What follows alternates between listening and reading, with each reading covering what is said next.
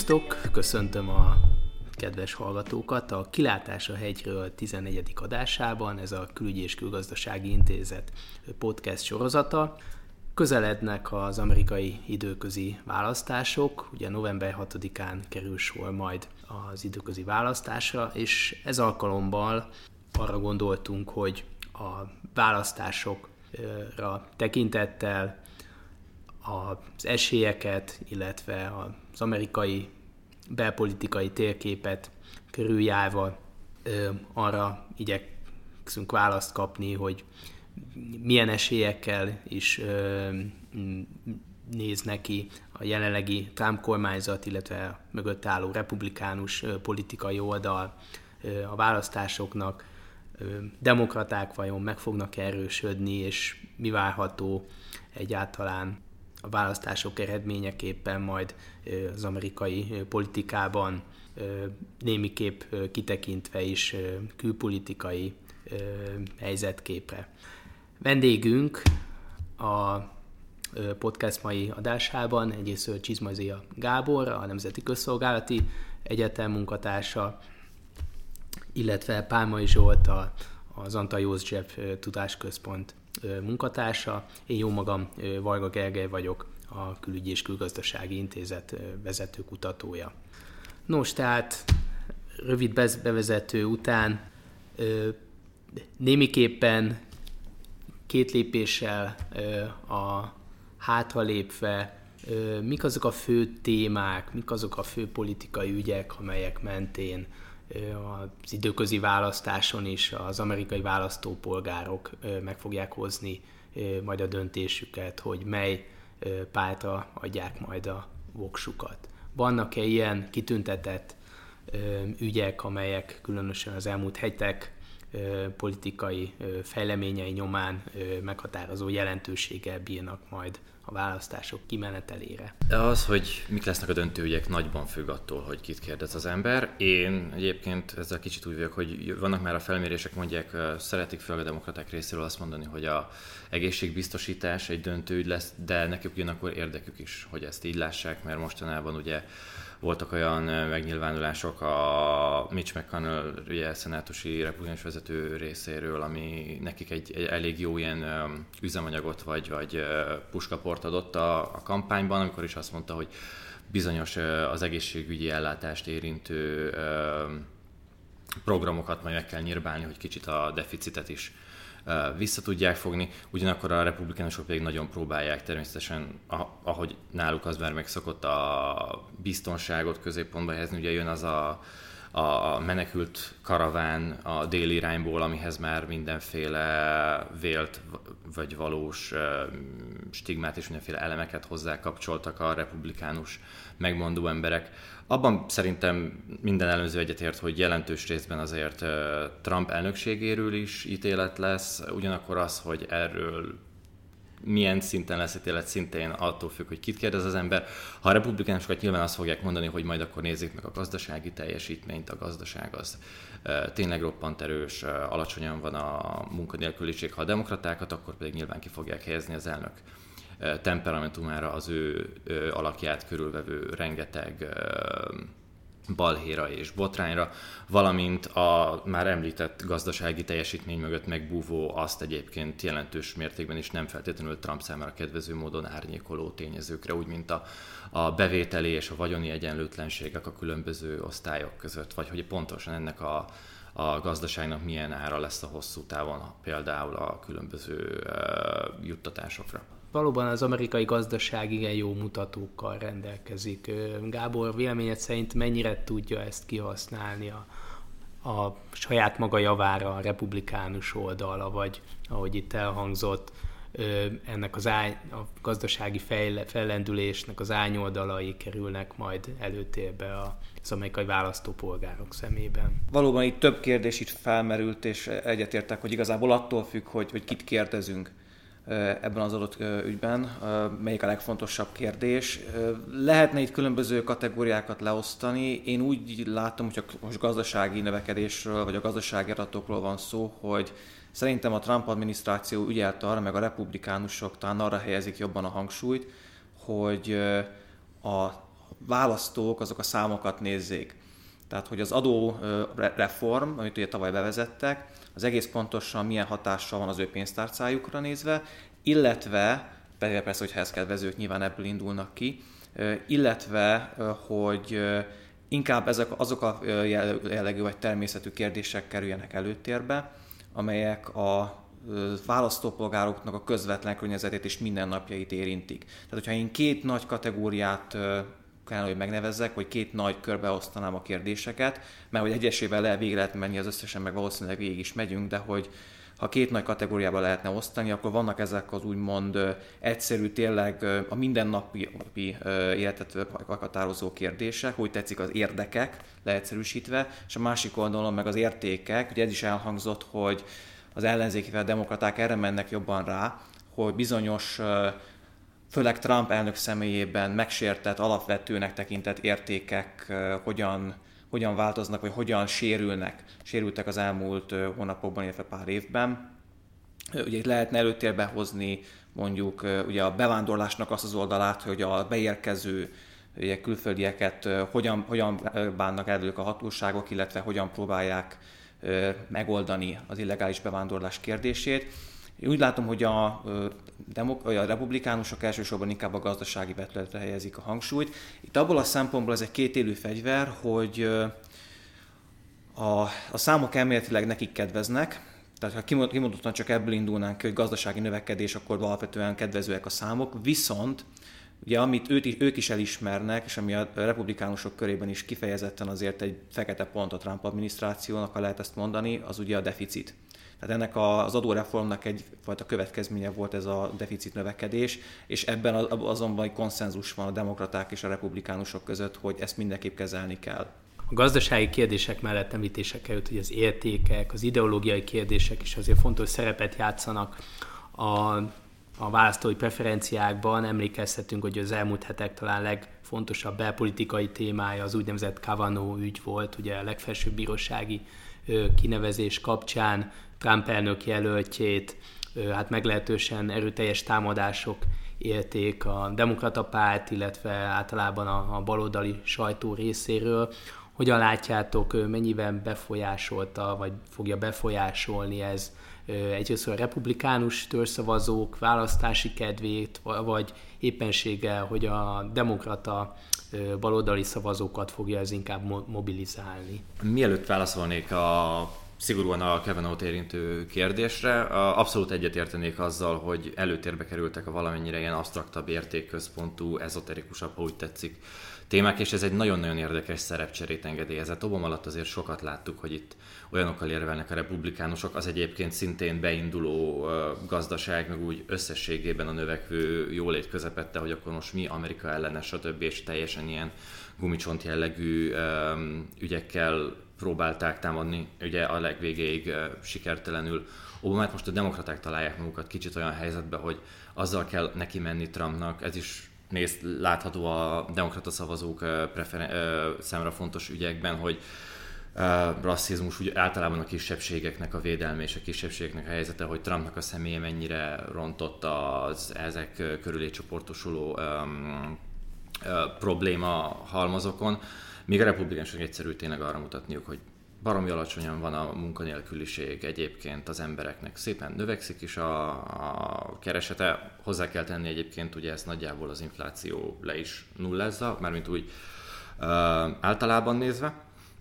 Uh, és akkor most Kevin óra visszatérve, azt szerintem már mérhető, hogy a republi- hogy szeretik a republikánusok azt mondani, hogy itt az mutatkozott meg, hogy a, rep- a demokraták milyen uh, elftelenül és jellentelen módon támadták ugye a most már főbíró Kavanaugh-t, és hogy ez visszaütött rájuk. Szerintem inkább arról van szó, hogy a republikánusokat sikerült inkább feltüzelni vele, és felhozni sok ilyen most ingadozó államban a republikánus jelöltet inkább az erős demokrata kihívó elé. Ugye Ted Cruz is megerősödött például Texasban, ami egy olyan verseny, amit nagyon sokan néznek, úgyhogy inkább azt mondanám, hogy a demokratáknak csak, egy, csak a, a, az ilyen uh, nulla végösszegű játékban került sokba, de egyébként inkább a republikánusok nyertek vele, és ez pedig szerintem már mérhető.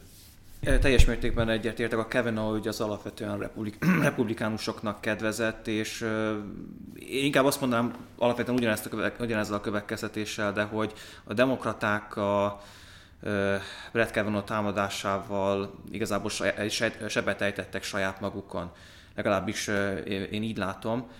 Ugye ugyanezt történt a másik oldalon nyáron, amikor volt ugye a bevándorlás és a családoknak a szétválasztása, az pedig kimondottan a republikánusoknak, illetve Trump elnöknek nem volt jó pont. Nagyon szemléletes például, hogy akkor például egyházi vezetők is felszólaltak, illetve egyházi közösségek is felszólaltak az ügyben, kimondottan a Trump adminisztráció gyakorlata ellen. Ugye ez azért érdekes, mert alapvetően egy olyan körről beszélünk, nem célszerű általánosítani, de alapvetően mégiscsak egy olyan szavazó körről beszélünk, vagy bázisról beszélünk, akik alapvetően inkább a Trump adminisztrációt támogatják, mert hogy a Trump adminisztráció szállította azokat az elvárásokat, főleg az evangelikál keresztények felé, amelyek, amelyeket ígért. Úgyhogy alapvetően az egy egyértelműen egy fekete pont volt a republikánusok részére, és ezt sikerült ellensúlyozni a Kavanaugh ügyjel. Tehát ebben az az érdekes szerintem, hogy mindkét esetben ugye értékekről beszélünk, mindkét esetben igen erős vehemenciával jelentkeztek ezek a médiában, de hogy igazából a következményük azok sokszor visszaütöttek azokra, akik kezdeményezték magát az adott az adott politikát, vagy az adott fellépést, az adott kérdésben. Ugye Kevin ugye ebből a szempontból javította a republikánusok helyzetén. Szó volt ugye értékekről, ideológiai kérdésekről, és ennek kapcsán gyakran felmerül, hogy hát lám tovább polarizálódik az amerikai társadalom, mint nem csak gazdasági értelemben, hanem értékválasztások szintjén. Ugyanakkor nekem az jut eszembe, hogy éppen egy évtizeddel ezelőtt, illetve azután években 2009-10 folyamán emlékezhetünk például az Occupy Wall Street mozgalomra, vagy a úgynevezett Tea Party mozgalomra, politikai paletta jobb szélén. Tehát, hogy ezek korán sem új jelenségek, időről időre erőteljesen megmutatkoznak az amerikai politikai térképen. Mégis hogy látjátok most részben már itt a Trump elnök hatását is, illetve a Trump jelenség hatását is figyelembe véve polarizálódik a továbbra is, felgyorsított az elmúlt másfél-két év az amerikai társadalmat, vagy igazság szerint sokkal inkább egyfajta megszokott ö, társadalmi politikai ellentétekről van szó. Szerintem ez a polarizáció ez egyre élesebben kimutatható. Ugye egyrészt ez érződik a sajtón keresztül, tehát ez ebből a szempontból egyértelműen kitapintható. Másfelől viszont lehet látni a jelöltekben is. Tehát a republik... Ugye ez érződött főleg néhány hónappal ezelőtt még nyáron, amikor a Trumpal szemben, Trump elnökkel szembeni kritikus sajtó felhozta azt, hogy tulajdonképpen Trump meghekkeli a republikánus pártot, mert hogy azokat a politikusokat részesíti előnyben, akiket értelemszerűen az ő anti-establishment, tehát kimondottan ezt a szokatlan, vagy főleg a republikánus pártól szokatlan álláspontot képviseli, kimondottan az elittel szemben, vagy, vagy az eddig megszokott gyakorlatokkal szemben és hogy azok, akik szembe mernek venni Trump elnökkel, azok tulajdonképpen majd a szav- érzi fogják ennek a negatív eredményét a szavazatok formájában. Tehát, hogy megpróbál a lakosság felé, inkább a szavazókkal egyfajta közös platformot kialakítani az elnök, és ezáltal gyakorlatilag saját maga felé terelni a republikánusokat. Ez nem mindenhol, de több helyet érződik most az időközi választásokon, és ugyanennek az ellenkező érződik a másik oldalon, amikor is ugye a demokraták körében megint az értékek olyan szinten előtérbe kerülnek, megint csak mondom, nem mindenhol, de több helyütt, hogy tulajdonképpen elvárás már a demokratákkal szemben, hogyha megszerzik a többséget a házban, és nem akarok jóslatokba bocsátkozni, de a legtöbben ezt jósolják a történelmi tapasztalat alapján és az eddigi statisztikák alapján is, mert ezt meglátjuk, de hogyha megnyerik a többséget a, ház, a képviselőházban, akkor ez egy minimális elvárás lesz a demokratákkal szemben, hogy na akkor impeachment. Hogy akkor legalább tegyenek kísérletet arra, hogy vagy vádat emelnek az elnök ellen, vagy pedig a bizottsági vezetések, a bizottsági vezető pozíciók megszerzése által hát alágyújtsanak az elnöknek, és a különböző számára kényes kérdésekben, mint orosz kapcsolatok, vagy korábbi üzleti kapcsolatok, a a titkosszolgálat vagy a hírszerzés szembeni hát hadjáratában az elnöknek itt komoly meghallgatások induljanak, az eddigiekhez képest is sokkal komolyabb meghallgatások és beidézések vegyék kezdetüket. Tehát ebből a szempontból ez érződik a demokrata oldalon is, hogy most, ha úgy tetszik, meg lehet bosszulni a 2016-os elnökválasztási eredményeket. Az elhangzottakhoz kapcsolódóan megtoldanám még ezt a kérdést is Zsolt, azt, ezt a kérdést Zsolt felé azzal, hogy a, talán az Egyesült Államokra is igaz-e, hogy a globalizáció, illetve a kritikus, illetve a globalizáció párti, amellett ö, azt támogató ö, társadalmi csoportok közötti törésvonal lett a, talán a meghatározó ö, politikai ö, kérdés a választói preferenciákat illetően. És e tekintetben ez hogy képeződik le a republikánus, illetve a demokrata ö, képviselőjelöltek támogatottságát illetően?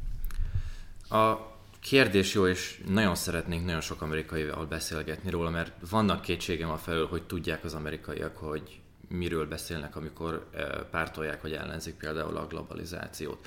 Nem vagyok benne egyáltalán biztos, hogy különösebben három réteg mélységre már el tudnának jutni. Nem feltétlenül az ő hibájuk, ami egyébként jelentős mértékben az elmúlt évtizedek relatív jólétének az eredménye. Mindenképpen vannak azok, akik szeretnék erre a két dologra kihegyezni. Nekem az egyik legérdekesebb tanulság a 2016-os versenyből az az volt, hogy Megnéztem, hogy az amerikaiak mit gondolnak a szabadkereskedelemről papíron, és az az volt, hogy szerintük tök jó ötlet a szabadkereskedelem, hiszen globális és nemzeti prosperitáshoz vezet, mindenkinek nagyon jó lesz tőle. Aztán elkezdtek belekérdezni, hogy akkor mi a véleményed arról, hogy Kína feljövetele, stb. megegyezéseknek milyen hatása van, egy- egyezményeknek milyen hatása van a, a klasszikus amerikai munkahelyekre, és az jött ki, hogy az amerikaiak tele vannak közben olyan frusztrációkkal a szabadkereskedelmet kiadó elemek iránt egyébként, amit gyönyörűen ki lehetett aknázni, és Trump ezt meg is tette. Szinte biztos vagyok benne nagy részük ugyanígy a globalizációval. Nyilván el lehet nekik magyarázni, hogy milyen összefüggések vannak, amik egyrészt biztosítja azokat a piacokat és az, azt a védelmi struktúrát, ami nekik is, mint amerikai és a világ polgárainak érdekük, de mindig azt szoktam mondani, hogy ha a főcímen kívül a két mondatot el kell olvasni, akkor az nem egy jó ügy arra, hogy az választókat ö, megnyerjük. Úgyhogy inkább ennek az elemeivel érdemes foglalkozni, és egy pillanatra visszatérve uh, még a, a korábbi témára, nekem a leg, az egyik legtanulságosabb fogalom, amit megtanultam a 2016-os választás kapcsán, az a növekvő elvárások forradalma, ami nekem nagyon megmagyarázta Bernie Sanders-t és Trumpot, és amikor az emberek egyszerűen rá vannak nevelve arra, hogy na most van itt az az idő, hogy teljesen légből kapott érvekkel álomszerű célokat is ki lehet tűzni magunk elé, és bárki, aki ennél kevesebbet tesz, az a status az ügynöke, és mindenféle a minket jelenleg visszatartó erőket szolgál. Ez ugyanígy, és tehát hogyha most ezt mind úgy kontextualizáljuk, hogy növekvő különbség a társadalmon belül, ez ugyanúgy látható a demokratáknál is, ugyanúgy látható a republikánusoknál is, ahogy, ahogy említetted, vannak a Trump-féle jelöltek, a, rep, a demokratáknál is vannak, akik ilyen establishment demokratákat, mert például ugye a Brooklynban volt egy nagyon híres eset, ahogy le tudnak a fiatal feltörekvő Bernie Pólós jelöltek győzni. Közben viszont van egy csomó ember, akinek egyszerűen még mindig a biztonsági zóna az, az, a, az a mérsékeltség. És én nagyon kíváncsi leszek. Tippelni egyelőre nem merek még ebben, nagyon kíváncsi leszek, hogy mit fog kihozni a jövő hónap elejé eredmény ebben a vitás kérdésben. És mindezekre, mi a trendekre, folyamatokra, mi, milyen hatással van, illetve volt Trump elnök maga, a személyisége, az elmúlt másfél-két évnyi kormányzása. Gondolom az egyszerű válasz az, hogy hát ő az egyik emblematikus figurája ennek a polarizációnak, ez felerősítette, de vajon tényleg így van-e, illetve ehhez kapcsolódóan mennyiben tekinthető Trump húzó személyiségnek a republikánus jelöltek vonatkozásában az elmúlt napokban, hetekben is számos híradást hallhattunk arról, hogy Trump elnök Nevadában, Kaliforniában és máshol is tevékenyen részt vesz a kampányban. Vajon mennyire tudja befolyásolni a választói preferenciákat Trump elnök maga? Talán a legrövidebb válasz az az lenne, hogy megosztó, mint mindig Donald Trump az amerikai közvéleményben. Hogy kicsit ezt árnyaljam, egyfelől ugye a, a problémát az adja, hogy, a, hogy a, amit az előbb említettem, hogy a, a lakosság egy jelentős része, főleg legalábbis akik 2016-ban Donald Trump, illetve a republikánus jelöltre szavaztak, alapvetően nem mindenhol, de vannak olyan államok, ahol kimondottan továbbra is igen komoly népszerűségnek örvend az ő köreiben Donald Trump. Ez nem jelenti azt, hogy ugyanabban az államban mondjuk a republikánus jelölt a képviselőházba, az kimondottan támogatottságot élvez. Mondok egy például, hogy Texasban, ha emlékszem, a 23. körzetben van egy olyan képviselő, aki republikánus, de nem érte egyet Donald Trump-al kimondottan bevándorlás ügyben. Vagy hogy mondok egy másik példát, Nyugat-Virginiában, a harmadik körzetben van egy olyan demokrata jelölt, aki úgy tetszik, egy alapvetően republikánusnak nevezhető programmal indul, tehát azt mondja, hogy ő támogatja a fegyvertartást, illetve kimondottan támogatja a szénbányászatot, ami ugye egy meghatározó kérdés volt kimondottan Nyugat-Virginiában. Ebben ez az érdekes, hogy tulajdonképpen egy, egy életképes programmal, egy reál, reális programmal indul ez a konkrét jelölt Nyugat-Virginiában, egy olyan államban, ahol viszont Donald Trump ugye tarolt 16-ban. Az, hogy ő személy szerint milyen hatása van a kampányal kapcsolatban, itt eszembe jut a 2016-os elnökválasztási kampány. Beszélgettem egy amerikai ismerősömmel még kint Washingtonban nemrég, és ő említette, hogy hát ő megjósolta azt, most így utólag persze könnyű okosnak lenni, de megjósolta azt, hogy hát ő Donald Trump majd nyerni fog 16-ban, és ő abból indult ki, hogy ő nem néz már kábel TV-t, meg nem néz CNN-et, de Foxot sem, tehát alapvetően egyiket sem nézi, mert hogy mind a, mind a két, vagy az összes ilyen nagyobb hírcsatorna az ilyen globális összképet akar adni, és hogy egyik sem megy helyi szintre. És említette azt, hogy Virginiában Tim Kaine, a demokrata alelnök jelölt, egyszerűen nem tudott, volt olyan rendezvény, hogy nem tudott egy 50 főnél nagyobb társaságot összeverbuválni, ami azért jelzésérték, hogy az alelnök jelölt Virginiában nem messze Washingtontól nem tud egy ekkora, egy sokkal nagyobb tömeget összeverbuválni. Donald Trump pedig ugye lement olyan helyekre is, ahol alapvetően nem volt népszerű, de úgy tetszik, felvette a kesztyűt és konkrétan részt vett, tehát küzdött röviden. Ez volt az egyik panasz még mit Romnival szemben még évekkel ezelőtt, hogy hát igazából nem tette oda magát eléggé. És úgy gondolta, hogy igazából ez a tapasztalat republikánus oldal, ez ismerős azt mondta, hogy ez a tapasztalat republikánus oldalról, hogy igazából küzdeni kell mert hogyha csak egy szavazatot vagy egy százalékot felvesz egy olyan körzetből, ahol kimondottan nem népszerű, az is összességében a javára válhat. Ugye ellenpéldaképp megint csak, nem akarok 16-ról sokat beszélni, de ide tartozik, ugye Hillary Clinton meg a rosdővezet. A rosdővezetben elküldte, jól emlékszem, Barack Obama, tehát ő maga nem mente, és meg is bosszulta magát, és ez egy érdekes kérdés a globalizáció kapcsán is, hogy a globalizációnak az amerikai úgymond vesztesei, akkor úgy mondanám, akik periférián vannak, ugye a kék galléros, tehát a gyár, gyáripari munkásokból kimondottam mondjuk a fehérek, ők hogyan fognak szavazni. Mert hagyományosan ők szavazhatnának a demokrata jelöltre is, de nem biztos, hogy ők vevők lesznek a, a demokrata jelöltekre, főleg, hogyha kimondottan az értékeket helyezik előtérbe, és nem annyira a, úgy tetszik az érdekeket, tehát a, a számokat, a gazdasági növekedésből eredeztethető számokat. És utolsó gondolat, ugyanez igaz a másik oldalra. Egy másik amerikaival beszélgettem nemrég, aki említette, hogy igazából Trump nem hozta vissza a szenet, meg a színbányászatot érdemben, és hogy mégis rászavaznak a, ezekben a körzetekben az emberek. A logika állítólag az, mondta ez, a, az amerikai, hogy hát nem baj, de legalább nem a ti jelöltetek fog győzni. Ugye ez a Schadenfreude, ami alapvetően kevésbé ismerős az amerikai társadalomban, de az, hogy ez így megjelenik, ez megint csak a polarizációnak és a megosztottságnak egy erős jele. Mindez talán érdemes hozzáfűzni, hogy Trump elnök népszerűségi mutatói az elmúlt hetekben emelkedtek, ugyanakkor felmérések szerint a legtöbb republikánus jelölt esetén inkább stagnálásról, vagy esetleg talán csökkenésről is van szó. Ez mennyiben jelent ellentmondást a két eltérő adatsor figyelemben véve ugye az amerikai politikai rendszer sajátosságaira. A kongresszusnak hagyományosan egyébként elég rossz a megítélése, úgyhogy ezt én is külön kezelném a, a, a két dolgot. Trumpnak nem, nem is feltétlenül azt érdemes nézni, most akkor 47% környékén van az elfogadottsága, hanem az, hogy még mindig 52% környékén azoknak, akik expliciten ellenzik az ő munkáját, ami továbbra sem egy túl jó adat. Viszont meg szeretném köszönni azt a labdát, hogy miért szavaznak bizonyos rossz vezeti emberek például a saját látszólagos érdekeik ellen, illetve visszamenni még arra a pontra, hogy Trumpnak mi a szerepe ebben az egész diskurzusban, vagy hogy milyen a szerepe. Én azt mondanám, hogy nem egy szóval, hogy nem jó.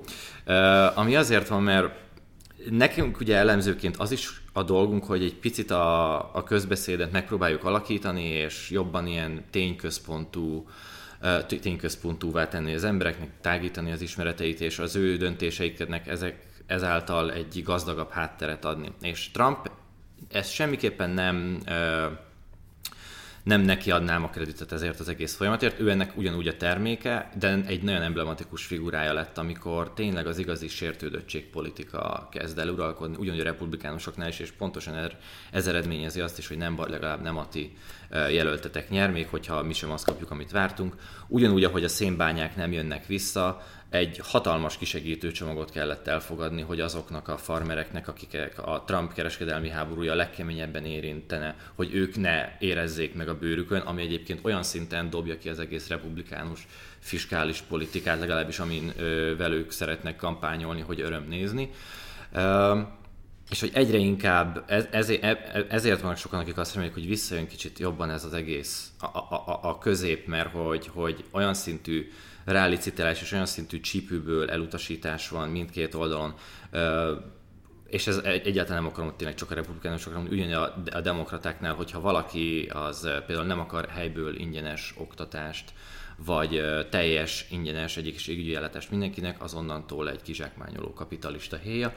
Ez nem egy produktív, nem egy jobban informált társadalmat létrehozó folyamat, és ennek Trump szerintem az amerikai nép nagy hátrányára emblematikus figurája lett, és nagy kérdés, hogy a saját párt, illetve a demokraták hogyan tudják ezt a diskurzus majd kicsit visszaterelni abba a mederbe, ahol egyébként a, a két pártiság és az együttműködés, ami egyébként régebben teljesen, nem azt mondom, hogy teljesen megvolt, de régebben azért magától értetőnek vettünk, hogy bevándorlásnál egy Lindsey Graham együttműködik például egy Joe Bidennel, és úgy egy uh, McCain-nel, az, hogy mostanában már el, eléggé megy ki a divatból.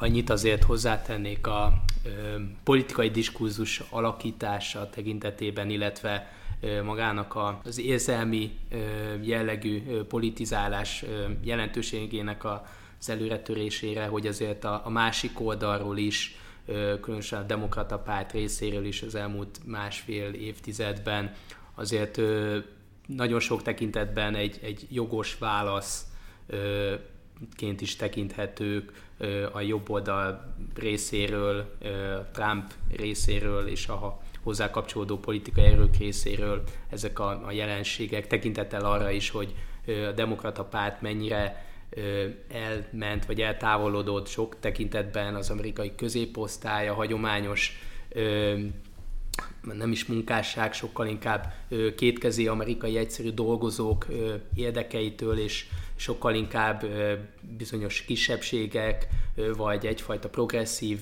bizonyos progresszív ügyek mentén alak, igyekezett alakítani az amerikai politikai diskurzust meglehetősen erőteljesen, vagy sokszor erőszakosan is akár, sokszor a, a, a baráti média segítségével.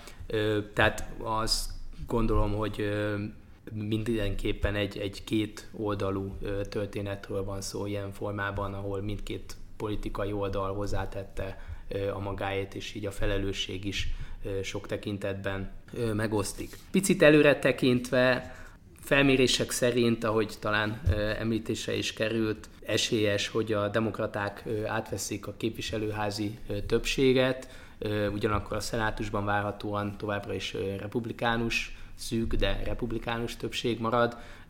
Mi várható ilyen tekintetben az amerikai külpolitikában különösképpen? Változnak-e a prioritások, változik-e valamilyen formában a Trump kormányzat agendája? Mit váltok, Gábor? Ugye a külpolitika általában a ugye midterms, az időközi választásokon nem annyira erős téma, de ugye lehetne különböző felméréseket mondani arról, hogy azért az elnök megítélése meg általában a kongresszus, de főleg az elnök megítélésében azért mégiscsak komolyabb szerepet játszhat a külpolitikai teljesítménye.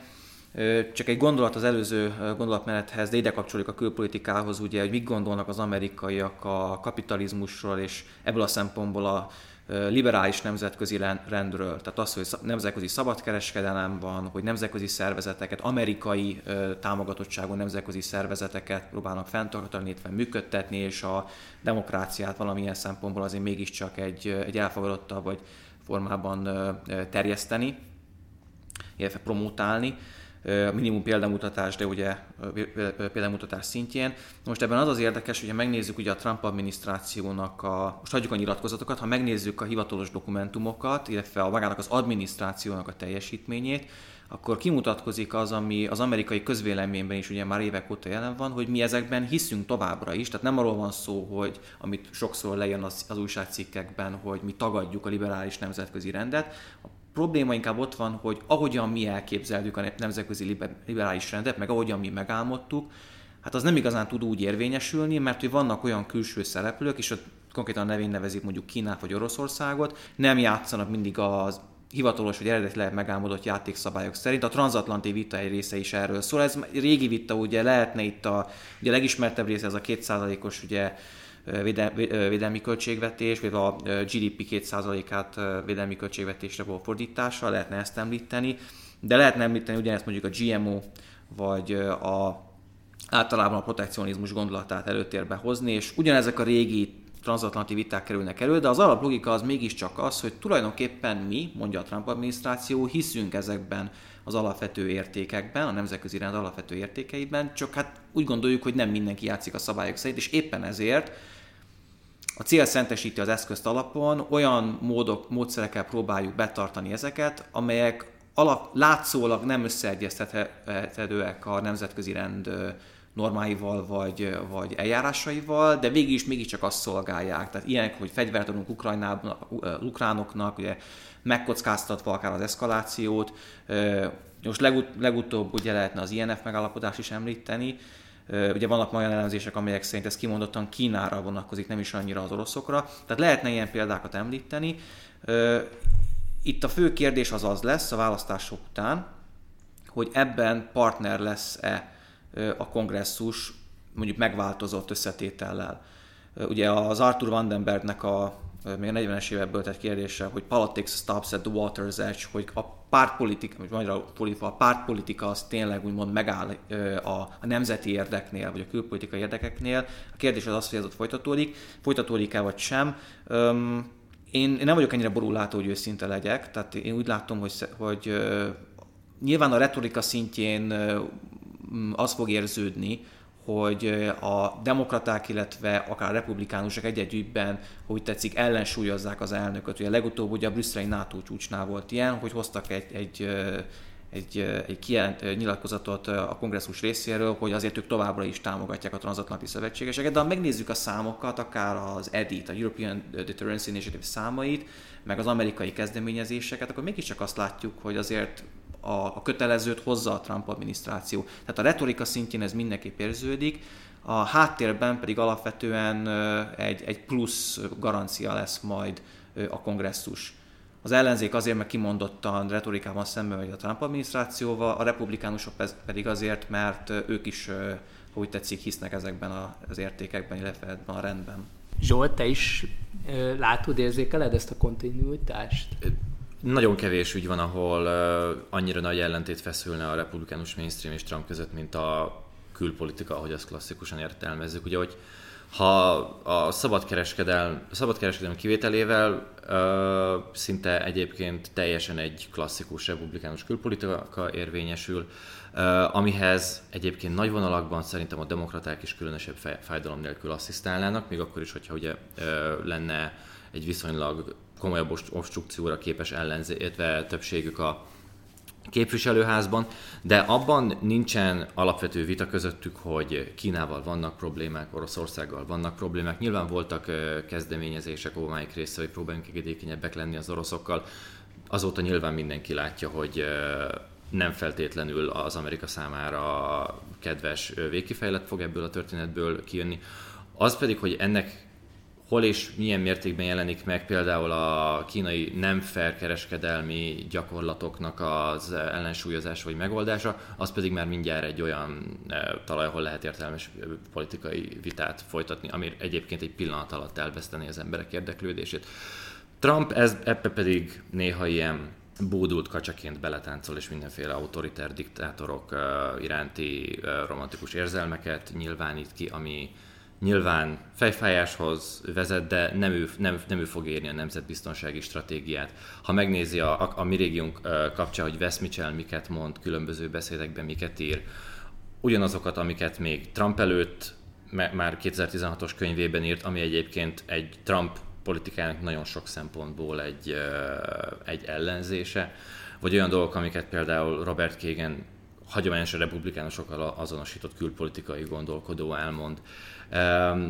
Úgyhogy itt, ha, ha tényleg a félidős választások esélyei, illetve e, külpolitikai külpolitikára gyakorolt hatása. Itt azt mondom, hogy itt szinte Trump tényleg csak a retorika szintjén lesz tényező, egyébként nem várható élesebb váltás, bármi történik. Alapvetően tehát elmondható-e, hogy Trump elnök úgy értékelheti, hogy az Amerika első politikája külpolitikai vonatkozásban is bevált, és ennek mentén a következő két évben is lényegében a, az elmúlt másfél-két évnyi amerikai külpolitikáját várhatjuk majd, vagyis a retorika szintjén gyakran a korábbi konszenzusnak ellentmondani látszó kijelentések, ugyanakkor a mélyben alapvetően egy, egy igen erőteljes kontinuitást tapasztalhatunk azzal együtt, hogy valóban sok elemében a korábbi úgymond megszokott nemzetközi rend, illetve normákkal ellentétes amerikai lépésekre is, is számíthatunk. Zsolt? Az Amerika első, az egy, az egy kampányszlogen, az amerikai kormányzat pedig egy borzasztó lomhalassú tankerhajó, amit nagyon nehéz fordítani, amit Trump elnöksége is megmutatott. Az, az, hogy mennyire kampányszlogan az Amerika első nagyon jól megmutatja, az is, hogy Obama már, ugyan, sőt, Obama már Kennedy is ugyanúgy rászállt a szövetségesekre azért, hogy mennyit tesznek bele anyagilag a NATO-ba. Obamáék is folyamatosan neki mentek csak zárt ajtók mögött Kínának az ő kereskedelmi gyakorlataik miatt. Egy nagyon szépen illusztrálja, hogy tényleg ez mennyire retorika, az a, legut- az a naftának az újra a tárgyalása volt, amiben olyan mértékű változások találhatók, mint hogy most az amerikai gyógyszertárak nem 8 évig árulhatják a termékeiket anélkül, hogy lenne generikus versenytárs, hanem 10 évig. És ilyen mértékű szinte az összes változtatás, illetve beépítésre kerültek olyan elemek, amiket egyébként Obama már beletett a saját szabadkereskedelmi egyezmény terveibe, csak ugye azt csípőből le kellett lőni, mert pártpolitika is létezik. Gábor? Így van, szerintem is kontinuitás várható több ilyen területen, ahol talán egy kis ahol változás szele érzékelhető, de ez sem kimondottan az időközi választások miatt lesz, az a kongresszusnak a kezdeményező készsége, de ez már a levegőben volt már eddig is. Tehát, hogy egy konkrét példát mondjak, hogy az Oroszország elleni szankciókból legalább három vagy négy van jelen pillanatban egyeztetés alatt, amelyek nagyon durván ugye mind építenek a 2017. augusztusában elindított szankciókra, és ezeket megint csak retorika szintjén a Trump adminisztráció, de kicsit kimondottan Donald Trump ellenzi, mert úgy gondolja, hogy itt azért az elnöki jogkört próbálja beárnyékolni a kongresszus, legálisan, de hogy ezt próbálja beárnyékolni, ezt mondta 2017. augusztusában, és ugyanakkor érződik, hogy tulajdonképpen ugyanazt mondja a kongresszus, mint a Trump adminisztrációnak az említett alakítók, mondjuk Wes Mitchell, vagy, vagy mondjuk akár Mattis lehetne említeni, tehát ugyanazt a logikát képviselik, csak sokkal bátrabban és sokkal határozottabban áll ki mellette. Ugye például most a kongresszus kérte fel ugye a kiszivágott lengyel nyilatkozat, vagy lengyel kezdeményezésre, hogy állandó katonai bázisnak a telepítését, lengyelországi telepítését az amerikaiak a Pentagon részéről vizsgálják felül, vagy elemezzék, hogy milyen politikai, gazdasági és egyéb következményei lehetnek. Ugye ezt 2019 márciusáig kell megtenniük. most ez az a tény, hogy ezzel komolyan foglalkozik a kongresszus, ez egy óriási változás, függetlenül attól, hogy ebből lesz, valami, lesz valami vagy sem. A szankciókat Oroszországán azért említettem, és azért mondtam ezt konkrétan, mert például már komolyan gondolkodnak olyanban, republikánusok és demokraták egyaránt, más-más megfontolás alapján, amely közvetlenül fog érinteni minket is. Ugye kimondottan az energia, energetikai szektor elleni szankciók, másodlagos szankciók, akár ugye a logika az, a logika az az, hogy például az északi áramlat projektet azt csak Washingtonból tudják lelőni, mert hogy az Európai Bizottság tehetetlen, a német állam nem fogja megállítani, a többi európai szövetséges pedig elszenvedi. Tehát alapvetően ez az adminisztráció mondjuk Westminster álláspontja, és ez érződik a kongresszusban is. De mondom, ez, ez már a levegőben van most is, tehát ez nem az időközi választás miatt fog jelentkezni, de érződni fog még inkább ez a kezdeményezőkészség a kongresszus részéről. Szó volt arról, hogy az amerikai külpolitika támkormányzat alatt is számos olyan vonatkozású döntést hozott, illetve készül meghozni, amely térségünket, Magyarországot is érinti. Így erre tekintettel is mindenképpen izgalmas lesz valóban az időközi választások eredményét majd megismerni.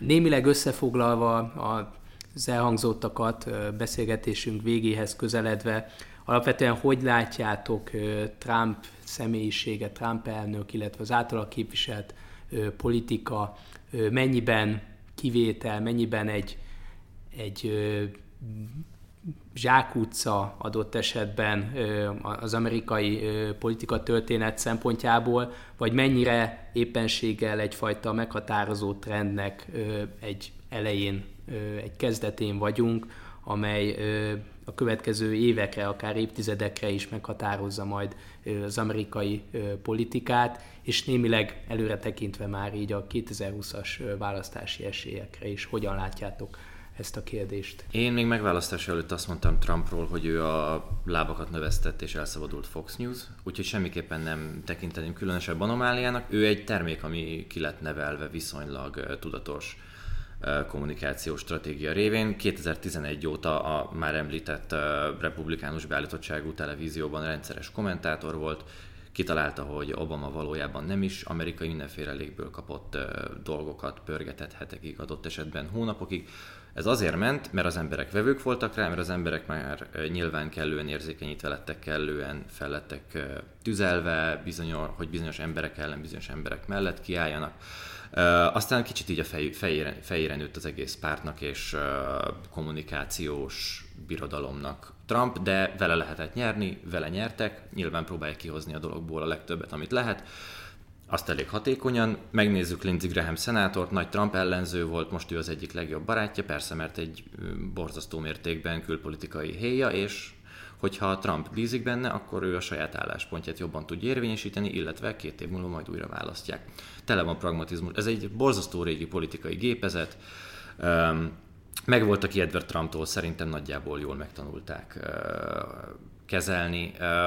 A retorika szintjén pedig szerintem roppant káros, ott attól tartok tényleg, hogy azért akár egy generációra is kicsit tényleg egy már zsákutcához hasonlóan unproduktív irányba tereli el azt, hogy emberek közös megoldásokat keresnek különböző ügyekre, de amíg olyan emberek végzik a tényleges munkát, akik évtizedeket szenteltek ennek, mint például a már említett West Mitchell, addig továbbra is ez a lassú tankerhajó, ez lassan, de biztosan nagyjából ugyanazt az irányt fogja tartani. Egyetértek, hogy alapvetően Donald Trump egy termék, egy folyamatnak a terméke, és az ő retorikája is ebből a szempontból egy termék, és igazából a retorika az, egyetértek teljes mértékben, ami kimondottan szokatlan. Csak a transatlanti kapcsolatokat említetted a mi szempontunkból nézve, és kimondottan a térség szempontjából nézve. Vannak olyan elméletek egyébként, amelyek nagyon jól leírják a Trump adminisztráció működési elvét, akár egyetért vele az ember, akár nem, kül- és biztonságpolitikai szempontból. És ugye ez szerint jobban a perifériákra, félperifériákra koncentrál, igaz ez Westminster részére, igaz ez más elméleti kontextusban is. És ezt azért említem, mert hogy ha megnézzük például a, a cikkeket mondjuk 2016-ból, mikor még ugye mi nem választották meg Donald Trumpot, akkor olyan cikkeket látunk kimondottan Trump és Kelet-Közép-Európa szempontjából, hogy na lehet rettegni.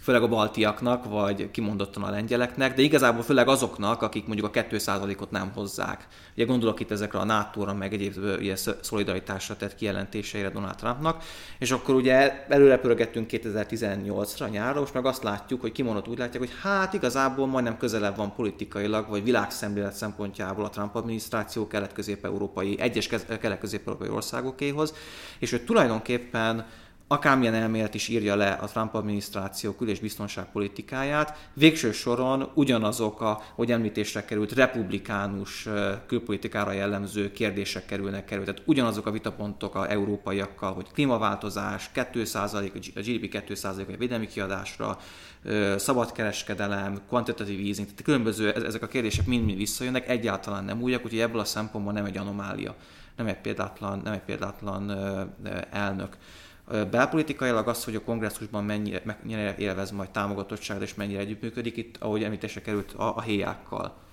fogja megtalálni jobban a közös hangot, és nem is annyira ő személy szerint, hanem tényleg az apparátus.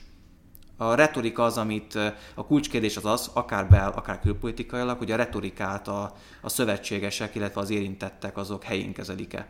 És tényleg tényleg úgymond ignorálják, hogyha kell. Mert egy része azért legyünk őszinték, szerintem retorikának is szánja az elnök tehát szándékosan túloz.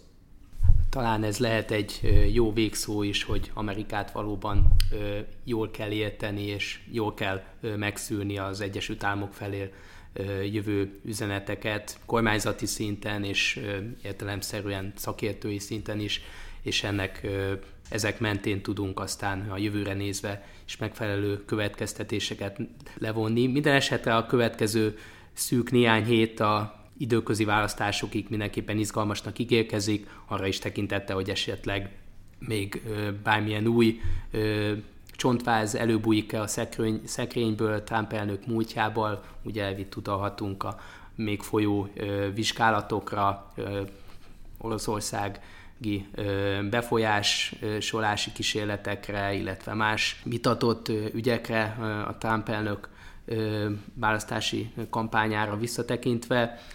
Ugyanakkor ahhoz képest, hogy a megválasztását követően tulajdonképpen meghatározó médiumok szinte a napokat számlálták, hogy mikor bukik meg vajon Trump elnök, illetve a Trump, Trump kormányzat, ahhoz képest viszonylag stabilan tartja magát, és hát a mai beszélgetésnek is talán ez lehet az egyik végkövetkeztetése, hogy ez várhatóan így marad majd az időközi választások eredményétől függetlenül. Ezzel én megköszönöm nagyon szépen a előadóinknak azt, hogy elfáradtak hozzánk és megosztották a gondolataitokat az amerikai belpolitikai helyzetről, illetve időközi választási kilátásokról, tehát köszönöm Gábornak és Zsoltnak, hogy itt volt velünk, és köszönöm persze nektek is hallgatóknak, hogy velünk tartottatok, maradjatok velünk, kövessetek minket a Facebookon, honlapunkon megtalálhatjátok podcast felvételeinket, illetve egyéb rendezvényeinkről szóló felhívásokat is. Ezzel köszönöm szépen a figyelmeteket.